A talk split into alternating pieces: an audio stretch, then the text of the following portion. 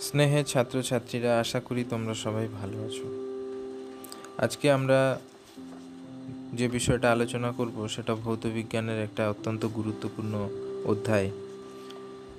অধ্যায়ের নাম চলতড়িৎ বা কারেন্ট ইলেকট্রিসিটি তোমরা সকলেই দেখেছ যে শীতকালে প্লাস্টিকের চিরুনি দিয়ে যদি শুকনো চুল আঁচড়ানো হয়, অনেকক্ষণ আঁচড়ানোর পরে সেই চিরুনিটিকে যদি ছোট ছোট কাগজের টুকরোর সামনে ধরা হয় তাহলে দেখে থাকবে যে কাগজের টুকরোগুলি চিরুনি দ্বারা আকর্ষিত হয়। এখন যদি প্রশ্ন করা হয়, এই ঘটনার কারণ কি? তাহলে তার উত্তর হবে, স্থির তড়িৎ। যখন প্লাস্টিকের চিরুনি দিয়ে শুকনো চুলটি আঁচড়ানো হচ্ছে, তখন ওর মধ্যে তড়িতের সৃষ্টি হয়েছে এবং সেই কারণেই কাগজের টুকরোর কাছে যখন ধরা হচ্ছে, তখন সেগুলো আকর্ষিত হচ্ছে। এই ধরনের তড়িৎকে আমরা বলে থাকি স্থির তড়িৎ। এছাড়াও তোমরা লক্ষ্য করে থাকবে যে আমরা যদি কখনো হাতের সঙ্গে হাতকে ঘষে থাকি, তাহলে দুটো হাত ক্রমশ উত্তপ্ত হয়ে ওঠে। এর কারণ হলো আমাদের হাতের যে তালু, তার মধ্যে তড়িতের উদ্ভব হয়।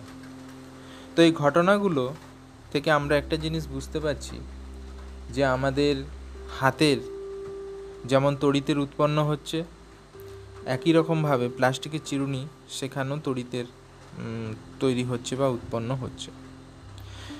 এই যে ঘটনা, অর্থাৎ একটা বস্তু তড়িৎগ্রস্ত বা অনাহিত বস্তুকে আকর্ষণ করছে, তার কারণ হচ্ছে যে বস্তুটিকে তড়িৎ আধান তৈরি হয়েছে।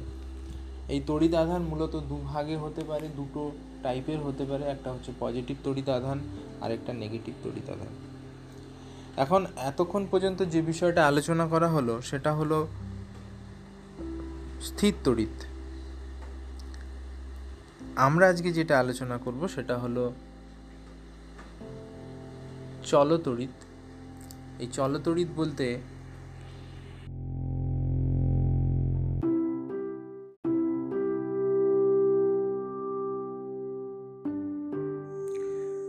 স্নেহের ছাত্রছাত্রীরা, আশা করি তোমরা সবাই ভালো আছো। আজকে ভৌতবিজ্ঞানে আমরা এমন একটি অধ্যায় আলোচনা করতে চলেছি, যেটি ভৌতবিজ্ঞানের দশম শ্রেণির একটি গুরুত্বপূর্ণ অধ্যায়। অধ্যায়টির নাম হলো চলতড়িৎ বা কারেন্ট ইলেকট্রিসিটি। তো এই অধ্যায়টি সম্পর্কে জানার আগে কয়েকটি ঘটনা সম্পর্কে জানা দরকার। তোমরা সবাই দেখেছ যে শীতকালে আমরা প্লাস্টিকের চিরুনি দিয়ে যদি শুকনো চুল আঁচড়াই এবং তারপরে ওই চিরুনিটিকে ছোট কাগজের টুকরোর সামনে ধরা হয়, তাহলে দেখে থাকবে যে কাগজের টুকরোগুলোকে ওই চিরুনিটা আকর্ষণ করছে। তো এর কি কারণ হতে পারে? এর কারণ স্থির তড়িৎ। অর্থাৎ যখন চিরুনিটা দিয়ে চুলটা আঁচড়ানো হচ্ছিল, তখন ওই চিরুনিতে স্থির তড়িৎ সৃষ্টি হয়েছে। আরও একটি ঘটনার কথা উল্লেখ করা যেতে পারে। যদি আমরা হাতে দিয়ে ঘষি, দুটো হাতকে বা হাতের তালুকে যদি ঘষতে থাকি, তাহলে দেখবে যে কিছুক্ষণ পরে হাতের তালুটা গরম হয়ে ওঠে।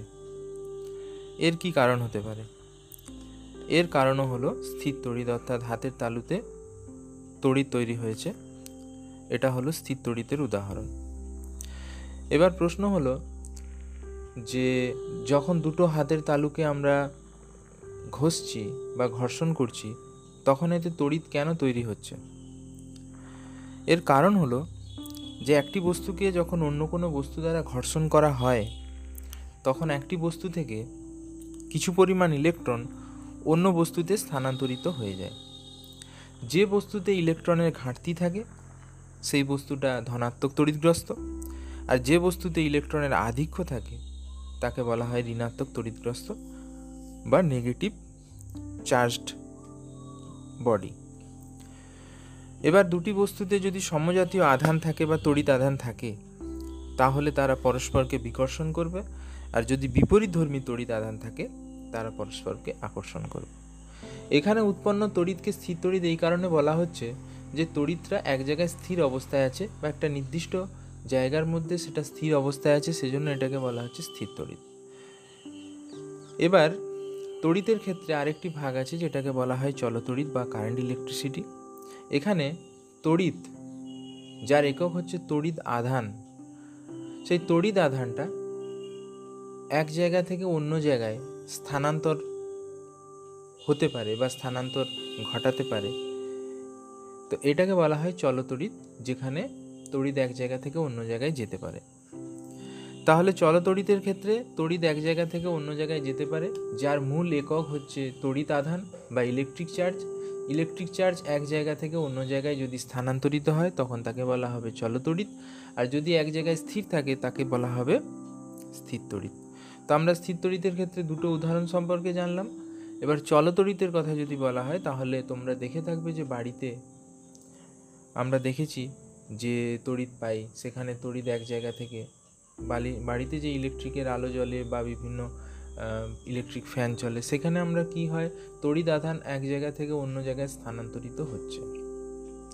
বা সাধারণ একটা উদাহরণের সাহায্যেও বিষয়টাকে ব্যাখ্যা করা যেতে পারে। তোমরা যদি টর্চের আলো জ্বালো, সেখানে দেখবে যে ব্যাটারির সঙ্গে দুটো তার যোগ যোগ করা হয়েছে, একটা ছোট ল্যাম্পের সঙ্গে। তখন দেখবে যে সেই ল্যাম্পটি জ্বলছে, এক্ষেত্রে ব্যাটারির পজিটিভ প্রান্তের সঙ্গে ল্যাম্পের একটি প্রান্ত এবং ব্যাটারির নেগেটিভ প্রান্তের সঙ্গে ল্যাম্পের একটি প্রান্ত যোগ করা হয়েছে, তখন ল্যাম্পটি জ্বলতে থাকবে। এখানে যে তড়িৎ আধান, সেটা এক জায়গা থেকে অন্য জায়গায় স্থানান্তরিত হচ্ছে। এক্ষেত্রে এই যে ঘটনাটা, এটা চলতড়িতের উদাহরণ হিসাবে ব্যাখ্যা করা যেতে পারে। এখন প্রশ্ন হচ্ছে যে, আমরা যে দুটি ঘটনা প্রথমে উল্লেখ করেছি, সেখানে তড়িৎ এক জায়গায় স্থির ছিল। কিন্তু এখানে যে দুটি, যে ঘটনাটা বললাম ইলেকট্রিক ল্যাম্পের ক্ষেত্রে, যেটা আমরা বাড়িতে ব্যবহার করি না টর্চের ল্যাম্প সেই টর্চের ল্যাম্পের ক্ষেত্রে আমরা দেখলাম যে লাইট জ্বলছে এবং এখানে এটি চলতড়িতের উদাহরণ। তো এখানে তড়িৎ, অর্থাৎ যার একক তড়িৎ আধান, সেটা এক জায়গা থেকে অন্য জায়গায় কেন যাচ্ছে বা কীভাবে যাচ্ছে, সেই বিষয়টা জানা দরকার। তো তোমরা জানো যদি এটাকে সহজভাবে ব্যাখ্যা করা যায়, তোমরা জানো যে যদি দুটি ট্যাঙ্ক নেওয়া হয়, জলের ট্যাঙ্ক, জল সবসময় বেশি উচ্চতা থেকে কম উচ্চতার দিকে যায়। অর্থাৎ বেশি উচ্চতায় রাখা ট্যাঙ্কের সঙ্গে একটা পাইপ যদি যোগ করে দেওয়া হয়, ছোট ট্যাঙ্কের সঙ্গে, অর্থাৎ নিচু উচ্চতায় রাখা ট্যাঙ্কের সঙ্গে, তাহলে দেখবে যে উঁচু উচ্চতায় রাখা ট্যাঙ্ক থেকে জলটা প্রবাহিত হয়ে নিচের দিকে আসতে থাকে। তাহলে এটা একটা উদাহরণ। যে জলের প্রবাহ, এই যে ঘটনাটা, এই ঘটনাটার যদি কারণ ব্যাখ্যা করা হয়, তাহলে তার কারণটা হলো যে উচ্চতার পার্থক্য, দুটি ট্যাঙ্কের মধ্যে যে উচ্চতার পার্থক্য, সেটাই হচ্ছে জলের প্রবাহের কারণ। তাহলে যদি বলা হয় যে ঘটনা কি? ঘটনা হচ্ছে জলের প্রবাহ। তার কারণ কি? তার কারণ হচ্ছে জলে দুটি ট্যাঙ্কের উচ্চতার পার্থক্য, আর ফলাফল হচ্ছে জলের প্রবাহ। তাহলে কারণ পেলাম, ফলাফল পেলাম। আরও একটি উদাহরণ নেওয়া যেতে পারে। ধরো একটা গরম বস্তু, তার সাথে একটা ঠান্ডা বস্তুকে টাচ করা হলো বা স্পর্শ করা হলো। এবার প্রথম বস্তুটা ধরো পঞ্চাশ ডিগ্রি সেন্টিগ্রেড উষ্ণতা, দ্বিতীয় বস্তুটা ধরো কুড়ি ডিগ্রি সেন্টিগ্রেড উষ্ণতা, দুটো বস্তুকে পরস্পরের সঙ্গে যদি স্পর্শ করা হয়, তাহলে দেখবে যে গরম বস্তুটা ক্রমশ ঠান্ডা হচ্ছে এবং ঠান্ডা বস্তুটা ক্রমশ গরম হচ্ছে এবং একসময় এই ঘটনাটা থেমে যাবে, অর্থাৎ তাদের মধ্যে যে তাপের প্রবাহ, এই তাপের প্রবাহটা বন্ধ হয়ে যাবে। এক্ষেত্রে ঘটনাটা হচ্ছে যে তাপের প্রবাহ হচ্ছে। তাপের প্রবাহ হচ্ছে উষ্ণ বস্তু থেকে শীতল বস্তুর দিকে তাপের প্রবাহ হচ্ছে। তো এই যে তাপের প্রবাহ হচ্ছে, এই তাপের প্রবাহ হওয়ার কি কারণ? তাপের প্রবাহ হওয়ার কারণ হচ্ছে যে দুটি বস্তু ভিন্ন উষ্ণতায় থাকার জন্য তাদের উষ্ণতার পার্থক্যই হচ্ছে তাপের প্রবাহের কারণ। অর্থাৎ ঘটনা হলো তাপের প্রবাহ, তার কারণ হচ্ছে উষ্ণতার পার্থক্য। তাহলে আমরা দেখছি ভৌতবিজ্ঞানের ক্ষেত্রে যতগুলি ঘটনা ঘটে, সেই ঘটনাগুলির একটা নির্দিষ্ট কারণ থাকে। তো এবার আমাদের যে চ্যাপ্টারের যে আলোচ্য বিষয়, সেখানে দেখছি যে চলতড়িৎ এক জায়গা থেকে অন্য জায়গায় যাচ্ছে। এই ঘটনাটির কী কারণ হতে পারে? এই ঘটনাটির কারণ হতে পারে যে তড়িৎ বিভবের পার্থক্য।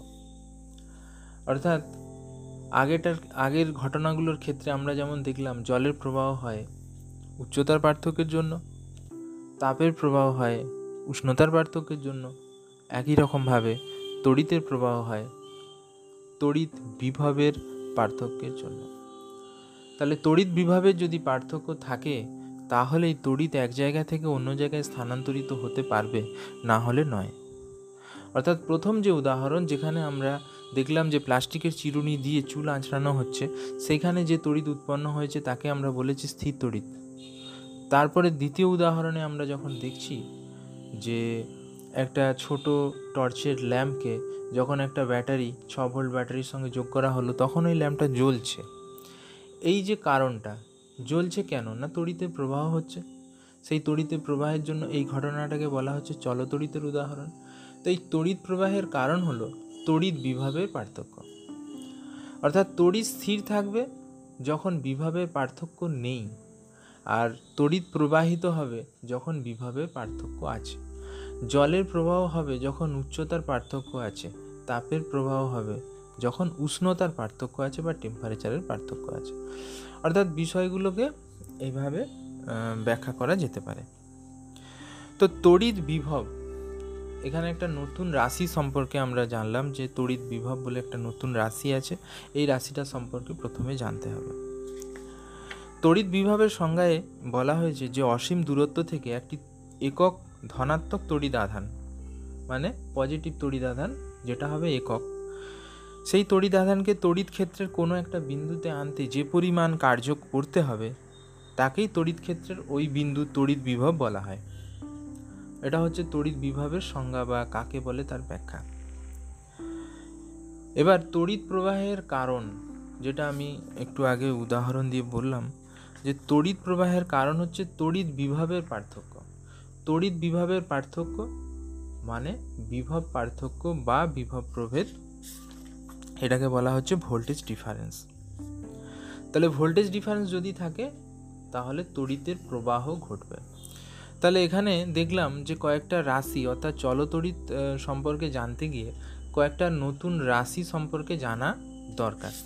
প্রথম যে রাশিটা, সেটাকে বলা হচ্ছে তড়িৎ আধান বা ইলেকট্রিক চার্জ দ্বিতীয় যে রাশিটা, সেটাকে বলা হচ্ছে তড়িৎ বিভব বা ভোল্টেজ তড়িৎ বিভব বা ইলেকট্রিক ভোল্টেজ তিন নম্বর যেটা, সেটা হচ্ছে বিভব প্রভেদ তড়িৎ বিভব প্রভেদ বা ইলেকট্রিক ভোল্টেজ ডিফারেন্স বিভব পার্থক্য যেটা। এই তিনটে রাশি আমরা জানলাম যে বিষয়টা সম্পর্কে জানার আগে। আরেকটা নতুন রাশি যেটা আমরা এরপরে জানছি, সেটা হচ্ছে তড়িৎ প্রবাহ মাত্রা। যেটা তড়িতের প্রবাহ হচ্ছে চলতড়িতের ক্ষেত্রে তড়িতের প্রবাহ হবে, এটাই স্বাভাবিক। এক জায়গা থেকে অন্য জায়গায় তড়িৎ প্রবাহিত হচ্ছে, তখন আমরা বলছি চলতড়িৎ এই যে তড়িৎ প্রবাহ হচ্ছে এক জায়গা থেকে অন্য জায়গায়, এই প্রবাহটা কি পরিমাণ হচ্ছে সেটা মাপার জন্য একটা রাশি জানার দরকার। সেই রাশিটাকে বলা হচ্ছে তড়িৎ প্রবাহ মাত্রা। তড়িৎ প্রবাহ মাত্রাকে কীভাবে ব্যাখ্যা করা সম্ভব? একক সময়ে যে পরিমাণ তড়িৎ আধান প্রবাহিত হবে, তাকেই বলা হবে তড়িৎ প্রবাহ মাত্রা। তাহলে প্রথম জানা হলো, প্রথম কি কি জানা হলো যেটাকে যদি আমরা পরপর বলি, তাহলে প্রথমে আমরা জানলাম তড়িৎ আধান, দু নম্বরে আমরা জানলাম তড়িৎ বিভব, তিন নম্বর যে রাশিটা, বিভব পার্থক্য বা বিভব প্রভেদ, চার নম্বর তড়িৎ বিভব তড়িৎ প্রবাহ মাত্রা, চার নম্বর তড়িৎ বিবাহ প্রবাহ মাত্রা। তাহলে তড়িৎ প্রবাহ মাত্রা এটাও একটা রাশি যেটা সম্পর্কে জানার দরকার। এবার এই চারটি রাশির এসআই এবং সিজিএস পদ্ধতিতে একক সম্পর্কে জানতে হবে। তো প্রথমে যদি ধরা হয় তড়িৎ আধান তড়িৎ আধানের সিজিএস এবং এসআই পদ্ধতি কি হবে সেটা আমাদের জানা দরকার। এসআই পদ্ধতির একক হচ্ছে কুলম্ব। আর সিজিএস পদ্ধতিতে ইএসও আধান। আবার তড়িৎ বিভবের ক্ষেত্রে আমরা এসআই পদ্ধতিতে জানি ভোল্ট এবং সিজিএস পদ্ধতিতে হচ্ছে ইএসউ বিভব। আবার একই রকমভাবে ইলেকট্রিক ভোল্টেজের পার্থক্য, যাকে বলা হচ্ছে তড়িৎ বিভব পার্থক্য এটাও একই রকমভাবে বলা যেতে পারে যে এর একক এসআই পদ্ধতিতে ভোল্ট এবং সিজিএস পদ্ধতিতে ইএসইউ ভোল্ট, ইএসইউ বিভব। এখান থেকে প্রশ্ন এরকম হতে পারে যে বিভব পার্থক্যের একক কী? বিভব পার্থক্যের এসআই পদ্ধতির একক কী? বা যে কোশ্চেনটা অনেক সময় পরীক্ষাতে আসে, বিভিন্নভাবে এসেছে যে ওয়ান ভোল্ট বলতে কী বোঝো? বা কোনো একটি বিন্দুর বিভব ওয়ান ভোল্ট কথাটির অর্থ কী? বা দুটি বিন্দুর বিভব প্রভেদ ওয়ান ভোল্ট কথাটি বলতে কী বোঝো? কথাটির অর্থ কী? এ ধরনের প্রশ্ন থাকতে পারে বা বিভিন্ন সময় বিভিন্নভাবে এসেছে। তাহলে চলতড়িৎ সম্পর্কে জানার আগে আমাদের এই বিষয়গুলো জানা দরকার। এবং এই বিষয় সম্পর্কে ধারণাটাও পরিষ্কার করা প্রয়োজন আছে। তোমরা দেখবে যে চলতড়িৎ চ্যাপ্টারের প্রথম যে বিষয়টা, সেটাকে বলা হচ্ছে, প্রথম যে এক সূত্রটা রয়েছে সেটা হলো কুলম্বের সূত্র।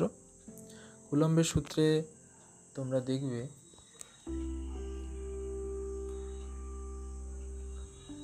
কুলম্বের সূত্র। কি বলা হয়েছে কুলম্বের সূত্রে? যে দুটি স্থির বিন্দু আধানের মধ্যে পারস্পরিক আকর্ষণ বা বিকর্ষণ বল, আধান দুটির গুণফলের সমানুপাতিক হবে।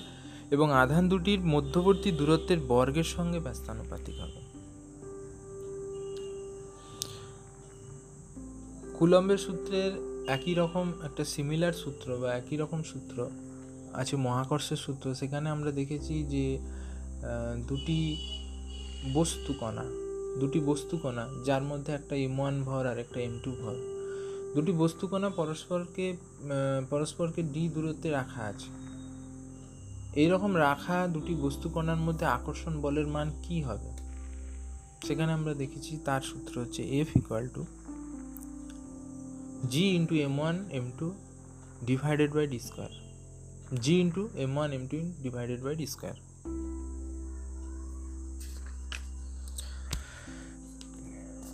একই রকমভাবে কুলম্বের সূত্রে তোমরা দেখবে যে একই রকম সূত্র, আগের মতো সিমিলারিটি আছে।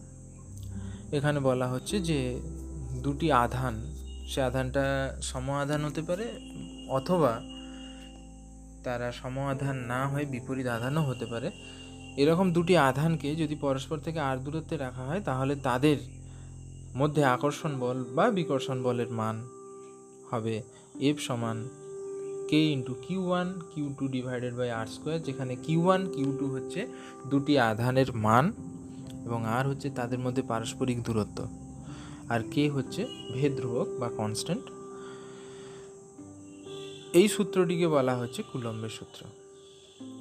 এবং কে কে বলা হয় কুলম্বীয় ধ্রুবক? কে? এটাকে বলা হচ্ছে কুলম্বীয় ধ্রুবক, এর মান nine into ten to the power nine একক। Nine into ten to the power nine একক। এবং তার নির্দিষ্ট একক আছে, এসআই পদ্ধতিতে কে একক আছে, সেই কে এককটাকে আমরা ক্যালকুলেশন করে বের করব। সেটার একটা পদ্ধতি আছে। কিন্তু বিষয় সম্পর্কে ধারণাটা পরিষ্কার রাখা প্রয়োজন।